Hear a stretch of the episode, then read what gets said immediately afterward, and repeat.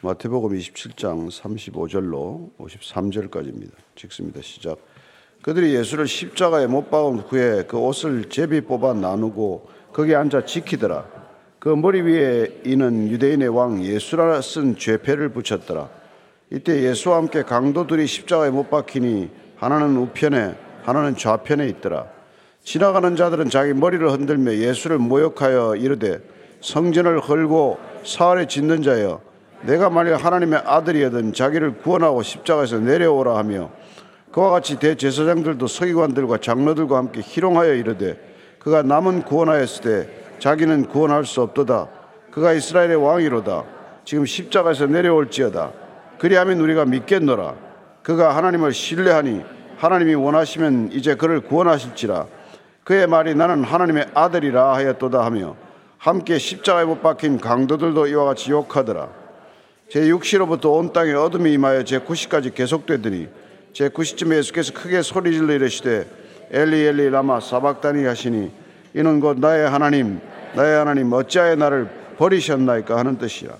거기 섰던 자 중 어떤 이들이 듣고 이르되 이 사람이 엘리야를 부른다 하고 그 중에 한 사람이 곧 달려가서 해면을 가져다가 신 포도주에 적시어 갈대 꿰어 마시게 하거늘 그 남은 사람들이 이르되 가만두라 엘리야가 와서 그를 구원하나 보자 하더라 예수께서 다시 크게 소리 지르시고 영원히 떠나시니라 이에 성소 위장이 위로부터 아래까지 찢어져 둘이 되고 땅이 진동하며 바위가 터지고 무덤들이 열리며 작은 성도의 몸이 많이 일어나되 예수의 부활 후에 그들이 무덤에서 나와서 거룩한 성에 들어가 많은 사람에게 보이니라.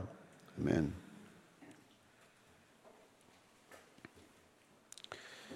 우리는 시간과 공간에 속해 있고 제약을 받기 때문에 시간과 공간을 초월한다는 뜻이 무엇인지 정확히 알 수가 없죠. 어, 따라서 하나님이란 존재를 절제적으로 우리가 다 이해할 수 없는 것입니다. 어, 우리는 시공간적 존재이고 한시적 존재이고 유한한 존재이기 때문에 무한하신 절대자의 개념조차도 우리 머릿속에는 정리가 될 수가 없는 것이죠. 따라서 시간과 공간을 넘어서 있는 존재에게 시간 안에서 이해하는 시간관 또 공간관 역사관 이런 것은 지극히 이렇게 작은 조각에 불과하다는 것이죠. 그 그냥 복잡한 얘기를 쉽게 말하면 하나님께는 창세기와 요한계시록은 한 챕터입니다. 우리는 유한한 존재이기 때문에 이렇게 흘러가는 시간관 속에 있지만 그분은 시간 너머의 존재이기 때문에 모든 것이 동시적인 사건입니다. 그분은 아담이 창조되던 사건이나 십자가의 사건이나 다시 올 그리스도의 사건이나 그 모든 것이 동시적이다. 이걸 우리는 이해할 수가 없는 것이죠. 따라서 그분을 우리가 절대적으로 신뢰 안 하게 되는 거예요. 우리 관점 속에서만 그분을 이해하기 때문에 내가 이해되는 만큼만 그분을 받아들이고 있는 것이죠. 그게 우리 인간이 가지고 있는 신관입니다. 어, 그래서 오늘 예수님을 이렇게 십자가에 못 박는 것이죠. 뭐 그렇게 십자가에 그 당시 못 박은 사람들은 그들이 지혜로운 판단을 했다고 생각했죠. 그리고 뭐 나름대로 분명한 계산이 있었겠죠. 지금 이 시대도 마찬가지입니다. 수많은 사람들이 수많은 머릿속 계산을 하고 살지만 얼마나 어리석은지 몰라서 그렇게 사는 것이죠. 예, 근데 우리가 이 일이 가져올 파장, 이 어리석은 행동 하나가 가져올 후과 를 정확히 안다면 그런 어리석은 짓을 하겠습니까? 어, 우리가 나 모르니까 그런 거죠. 어린아이들이 모르니까 하고, 뭐, 심지어 음란한 행동을 하고, 심지어 거짓말하고, 속이고, 그게 얼마나 무서운 결과를 가져올지 모르니까 보이면 안 그러겠죠. 그래서 앞을 못 보는 사람들, 본다고 하나 아무것도 보지 못하는 사람들의 이 얘기가 오늘 기록이 된 것이죠. 35절에서 37절입니다. 시작.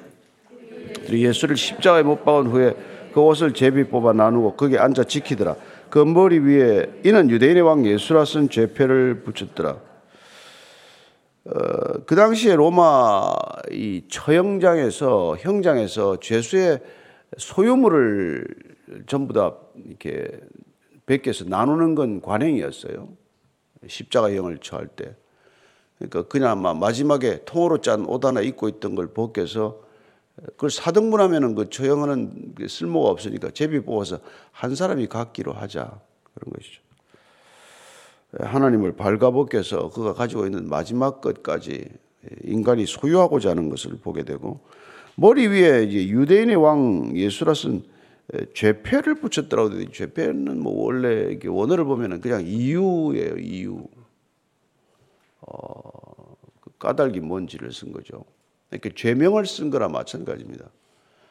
이분의 죄명이 뭔 거니까 왜 이분을 십자가에 달았는 거니까 유대인의 왕이기 때문에 달았다는 거예요. 그래서 그 머리 위에다가 이렇게 패를 이제 쓰는데 그걸 갖다가 히브리어도 쓰고 헬라어로 쓰고 라틴어로 씀으로써 그 당시에 모든 인류가 쓰고 있는 언어로 다 알 수 있도록 썼다는 거예요. 이분은 유대인의 왕이다. 그리고 좌우의 양편에 강도 둘을 답니다. 이, 분을 흉악범으로 몰아가기 위해서 같이 흉악범들과 함께 처형하는 거죠. 예, 뭐 정치범으로 만들든지 뭐 어떻게 해서든지 하여튼 이렇게 죽일 이유를 찾는 거죠. 자, 38절에서 40절까지입니다. 시작. 이때 예수와 함께 강도 둘이 십자가에 못 박히니 이 하나는 우편에 하나는 좌편에 서 있더라. 지나가는 자들은 자기 머리를 흔들어 예수를 모욕하여 이르되 성전을 헐고 사흘에 짓는 자여 내가 만일 하나님의 아들이든 자기를 구원하고 십자가에서 내려오라. 강도 둘이 오른쪽 왼쪽에 있는데 어, 야고보와 요한은 어머니 세베대를 통해서 예루살렘에 올라오시는 노중에 예수님께 부탁을 하기를 예루살렘에 가면은 우리 아들 하나는 왼편에 하나는 왼 오른편에 앉혀 달라고 부탁을 했어요. 이걸 알면 그런 부탁 안 했겠죠. 가서 십자가에 예루살렘에 입성해가지고 호산나 호산나 그 부르짖는 무리들이 십자가에 못 박으소서라는 함성으로 바뀌고 그리고는 오른손 왼편에 십자가에 달린다라고 하면 누구도 그런 부탁을 안 했겠죠.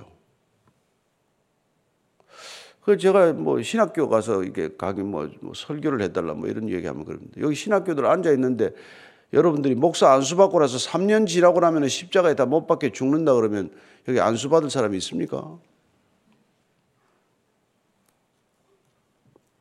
다 먹고 살만하니까 목사 되지 뭐 목사 돼서 다 3년 만에 다 십자가에 못 박혀 죽어야 되는 게 기정사실이면 누가 십자가에 못 박는 걸 알고도 안수를 받겠어요. 그러니까 그리스도인들이 어떤 삶인지를 모르니까 다 뭐 그리스도인 되겠다 그러는 거지. 그리스도인님 뭐 길이 다 이런 길이라면 누가 이 자리에 앉아 있겠냐 이 말이에요. 다 모르니까 이러고 있는 거죠.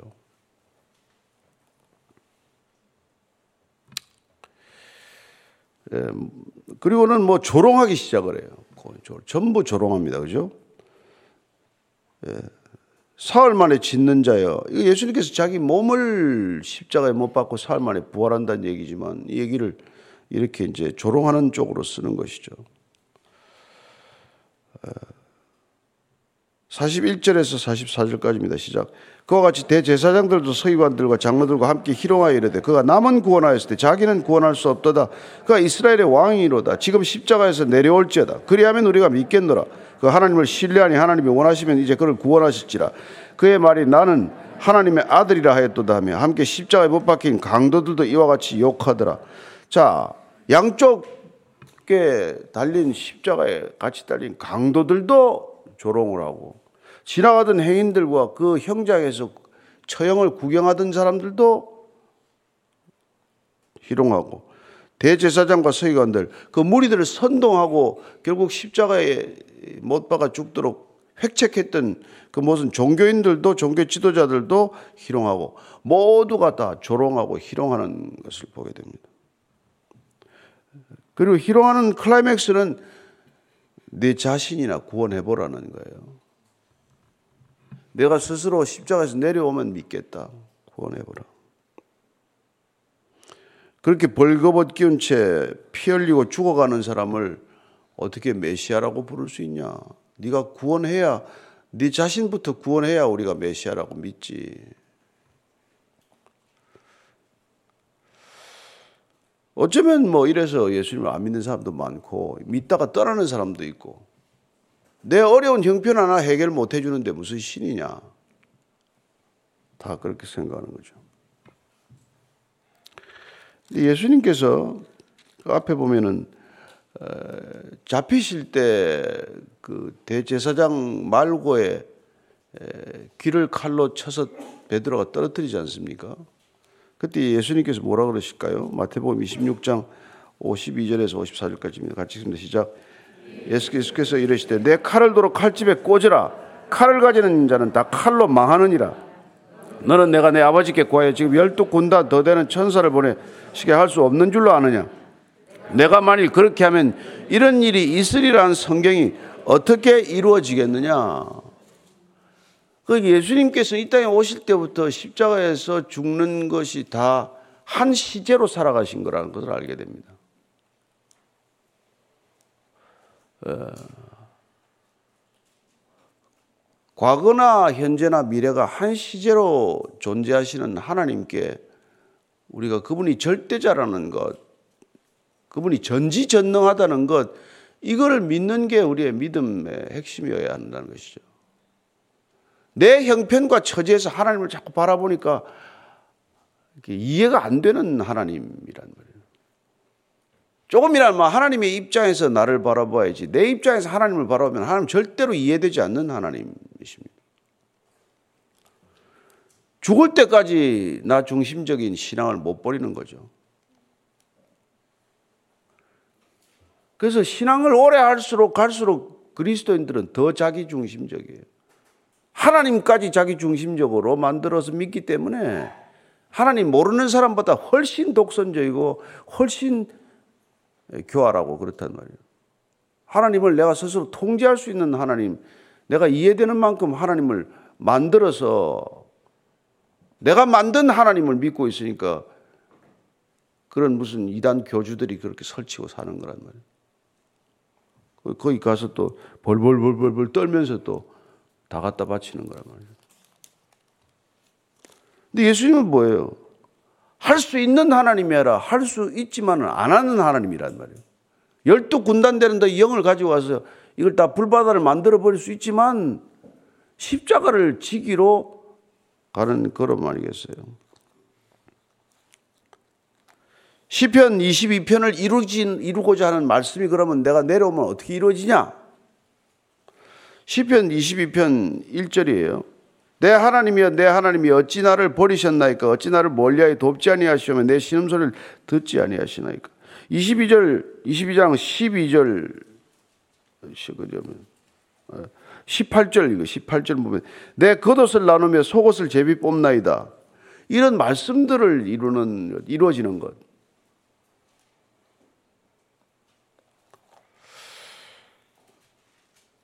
그런데 우리는 뭐 그 말씀이 이루어지는 게 무슨 관심이겠어요? 내 꿈이 이루어지는 게 관심이고 내 기도 제목이 이루어지는 게 관심이지. 내 말씀 뭐, 뭐 하나님의 말씀이 이루어지는 거 많은 건 그런 건 나하고 상관이 없는 것이죠.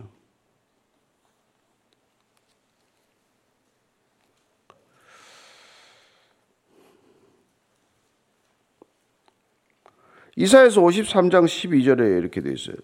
그러므로 내가 그에게 존귀한 자와 함께 몫을 받게 하며 강한 자와 함께 탈취한 것을 나누게 하리니 이는 그가 자기 영혼을 버려 사망에 이르게 하며 범죄자 중 하나로 헤아림을 받았음이니라 그러나 그가 많은 사람의 죄를 담당하며 범죄자를 위하여 기도하였느니라 이런 예언이 성취되는 것이 십자가 사건이란 말이죠.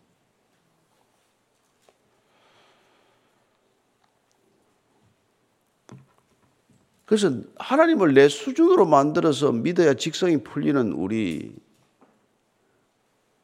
그냥 찬양을 해도 그냥 허가 뭐 하여튼 신세 타령 같은 찬양 뭐. 그냥 나를 위로하지 않으면 있을 필요가 없는 하나님 뭐 이런 그렇게만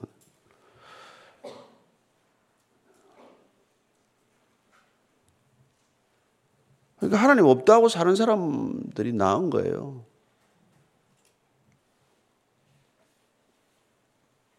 이런 하나님을 이해를 못하면 이분이 하나님이라는 걸 우리가 모르면 타 종교가 훨씬 낫죠. 45절, 46절이에요. 근데 잠깐, 이 지금 강도 이놈들까지 욕을 했더니 이게 참 옆에서 죽어도 참 나중에 보면 이제 한 강도 돌아오잖아요. 오늘 밤에 뭐, 너 나하고 낙원에 있을 거다. 또 그놈 건져가요, 또. 그래서 이게 너 자신은 부터 구원해보라. 이 조롱이 오늘날까지 계속되는 조롱이에요.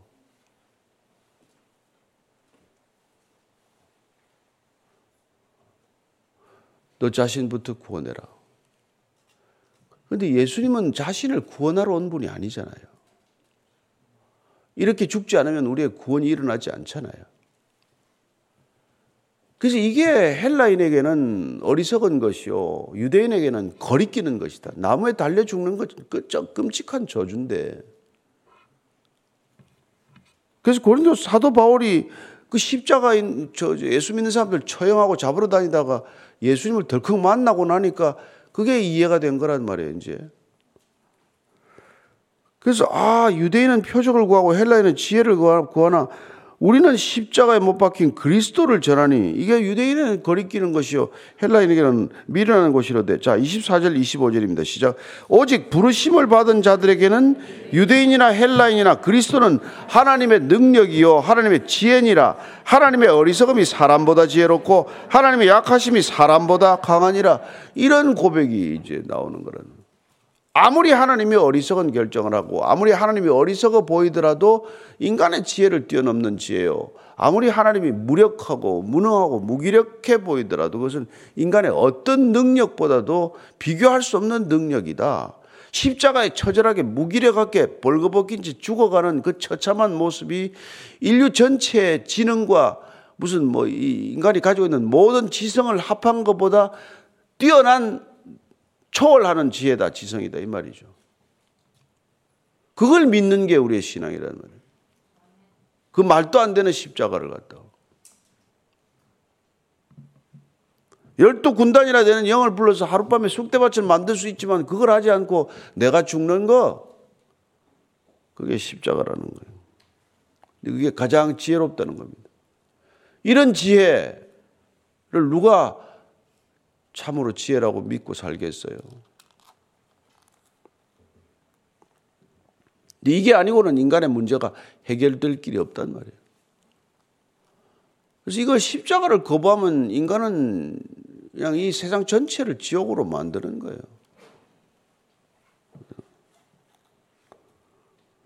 뭐 아침에 일어나서 나는 일과가 뭐냐면 그날, 어, 그날 날씨하고 기온 보잖아요. 어젯밤부터 또 해골이 뜨기 시작했더만 최악. 절대 밖에 나가지 마세요. 이런 세상을 만든다면 절대 밖에 나가면 안 되는 세상을 만들어 놓는단 말이에요. 십자가를 부인하고 십자가를 조롱하고 내나 구원해 보라. 이런 자들이 만드는 세상은 이런 세상이란 말이에요. 거기서 돈 좀 더 벌겠다. 거기서 조금 높은 자리 가겠다. 거기서 좀 좋은 옷 입겠다. 그 좋은 차 타겠다가 무슨 의미가 있어요? 그게. 그러니까 우리가 초월적인 목적을 이해를 못하면 우리는 이게 가장 불쌍한 게 그리스도인이다 이랬다. 가장 불쌍한 게 그리스도인이다. 어떤 종교인보다 불쌍하고 심지어 불신자보다도 불쌍한 게 기독교인이 된다 이 말이죠.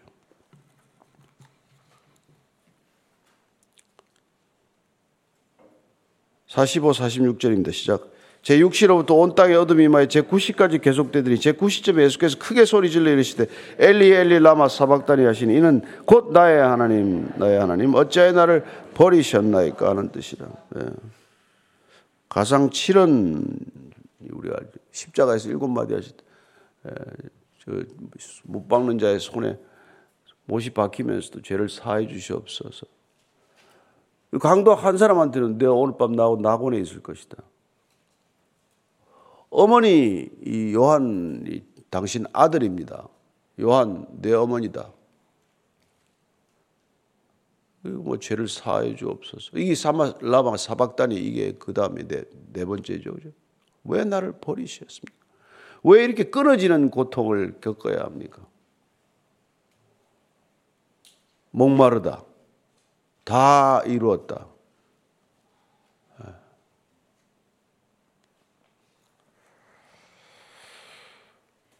내 영혼을 부탁한다. 그렇게 하시죠. 엘리엘리 라마 사박단이니까 47절부터 49절까지입니다. 시작. 거기 섰던 자 중 어떤 이들이 듣고 이르되 이 사람이 엘리야를 부른다고 그 중에 한 사람이 곧 달려가서 해면을 가져다가 신 포도주에 적셔 갈대 깨어 마시게 하거늘 그 남은 사람들이 이때 가만두라 엘리야가 와서 그를 구원하나 보자 하더라. 왜 엘리 엘리 라마 사막다리 하니까 엘리야 생각이 나겠어. 이름이 비슷하죠. 엘리야가 죽지 않고 승천했거든요. 그래서 유대인들은 아, 그렇게 죽음을 보지 않고 들리움을 받았던 엘리야가 다시 오면 어떤 기적적인 일이 일어날 것이라고 늘 믿었던 거죠. 그래서 엘리야가 오면 무슨 일이 그러니까 엘리를 부르니까 어, 엘리는 나의 하나님, 나의 하나님이라 뜻인데 멀리서 들으니까 엘리야, 엘리야 살려줘 이렇게 들은 거죠. 답답하게도. 그래서 예수께서 다시 크게 소리 지르시고 영혼이 떠나시니라 이렇게 됐어요. 그 당시 죽음을 기록할 때 두 가지 표현이 있어요. 하나는 영혼이 떠나다라고 적습니다. 창세기 때 뭐 예를 들어서 그런 뭐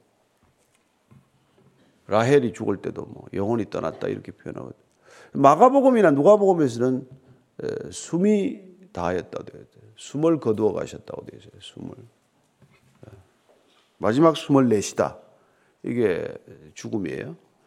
우리가 지금 계속 숨을 쉬고 있는데 이제 들이신 숨 내뱉지 못하면 그러면 이제 이걸 죽음이라고 의학적으로 판단하겠죠. 자, 그리고 나서 무슨 일이 있습니까? 51절 이합니다 시작. 이에 성소 휘장이 위로부터 아래까지 찢어져 둘이 되고 땅이 진동하며 바위가 터지고 무덤들이 열리며 자던 성도의 몸이 많이 일어나되 예수의 부활 후에 그들이 무덤에서 나와서 거룩한 성에 들어가 많은 사람에게 보이니라. 성소 휘장 오늘 여기 주목해야죠. 그죠? 예루살렘 성전에 뜰이 있고 성소에 들어가게 되면은 성소 안에 이제 그 우리가 잘 아는 대로 떡상 등대 뭐 이런 게 있지 않습니까?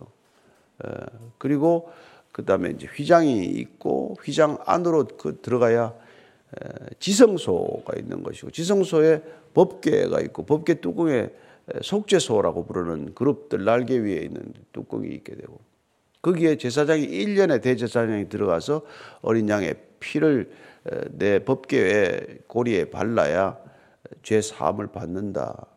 1년에 한 번씩 그걸 해야 돼서 욤키푸르라고 하는 대속죄일을 기다리게 되고 그 대제사장이 들어가서 인간의 죄를 대속해야 되는데 그 휘장을 열고 들어가면 죽는다 보통 사람은 누구도 들어갈 수 없는 곳인데 그 휘장을 찢어 놓으셔서 누구나 들어갈 수 있는 곳으로 만드셨다. 그게 십자가의 사건이다. 예수님이 몸을 찢으심으로 하나님과 인간을 가로막고 있던 휘장을 찢어 놓으셨다. 스스로 몸을 찢으심으로 어린 양 제물 되심으로 더 이상 어린 양의 피를 어린 양을 죽여서 그 피를 해마다 바르는 일 아니 죄를 지을 때마다 속죄 제물을 가져와서 그 죄, 제물의 피를 자기 스스로 목을 따고 그 피를 꺼내서 그걸 바르던 짓을 그만해도 된다 이 말이에요. 그래서 일단 예수님께서 단 한 번의 제사로 모든 것을 다 이루었다라고 말하게 된다는 거예요. 그분이 이제 죄값을 다 치루었다. 그래서 다 이루었다는 뜻은 더 이상 재물은 필요가 없다는 뜻이에요. 더 이상 우리가 재물을 가지고 나아갈 필요는 없다는 것입니다. 이때까지 모든 죄, 인류의 죄, 오고 오고 올 인류의 죄, 죄 값은 다 치러졌습니다. 다 치러졌는데 그걸 구속하셨는데 그 값을 치루어서 노예 신분에서 죄 노예 생활하다가 죄로부터 풀려난 자유인으로서 살아가는 건 우리의 책임이에요. 여러분 감옥에 있는 사람 풀어졌는데 감옥에 있는 것처럼 집에서 사는 건 자기 책임이에요. 감옥에서 풀려났으면 이게 활보하고 다니는 게 자기 자기 권리고 자기 책임이란 말이에요. 그런데 죄에서 풀어났는데도 죄로 달려가는 건 자기 책임이란 말이에요. 그러니까 구속받은 자는 구원받은 자답게 살아야 된다 이 말이죠. 다시 아직까지도 죄에 짓눌려 살아가는 것은 어리석다는 것입니다. 휘장이 찢어졌고 이제는 하나님께 누구든지 나아가서 아버지라고 부를 수 있는 아바 아버지라고 부를 수 있는 이 놀라운 어, 특권을 우리에게 주셨다는 것입니다. 이거 돈하고 무슨 상관이 있어요? 이게 당신 야망하고 무슨 상관이 있냐고.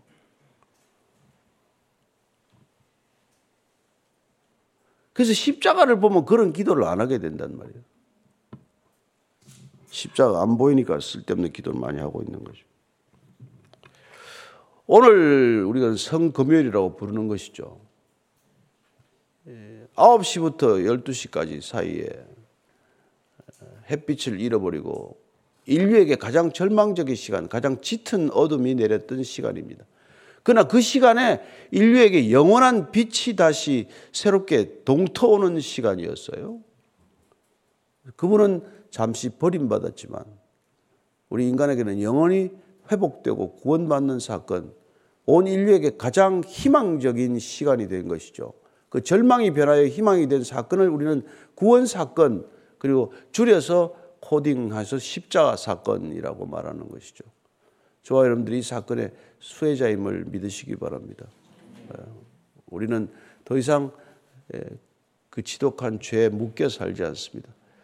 더 이상 뭐 시기, 질투, 예, 분노, 무슨 뭐 음란 그런 것에 묶여 살지 않습니다.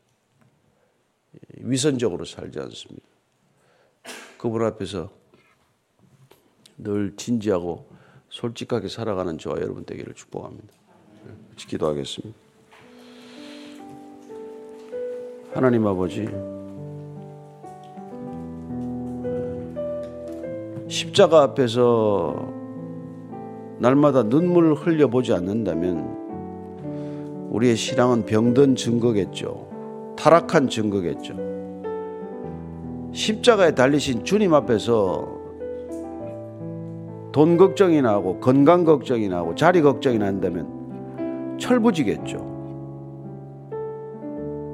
전부를 주신 분 앞에서 이런저런 속꿉장난 같은 것을 하고 있다면 어리석은 짓이겠죠. 주님, 세상에 자기 야망을 위해서도 목숨을 걸고 살아가는데 목숨을 주신 주님 앞에서 자기 자신의 목숨 걱정하며 사는 것도 흉물스럽겠죠. 오늘 하루만이라도 어, 온전히 주님만 우리 안에 묵상되는 시간이 되게 해 주옵소서. 이제는 십자가에서 스스로는 구원받지 구원 포기하고 우리를 구원하시기 위해서 내 자신을 구원해 보라는 조롱 소리에도 불구하고 스스로 구원하지 않으셨던 우리 구주 예수 그리스도의 은혜와 아버지의 사랑과 성령의 인도하심이 오늘 그 구원의 참된 의미를 다시 한번 새기며 구원받은 자답게 예수 그리스도의 생명값답게 살기를 원하는 이 자리에 고기 숙인 모든 참된 그리스도인들 위해 지금부터 영원까지 함께 하시기를 간절히 축원하옵나이다. 아멘.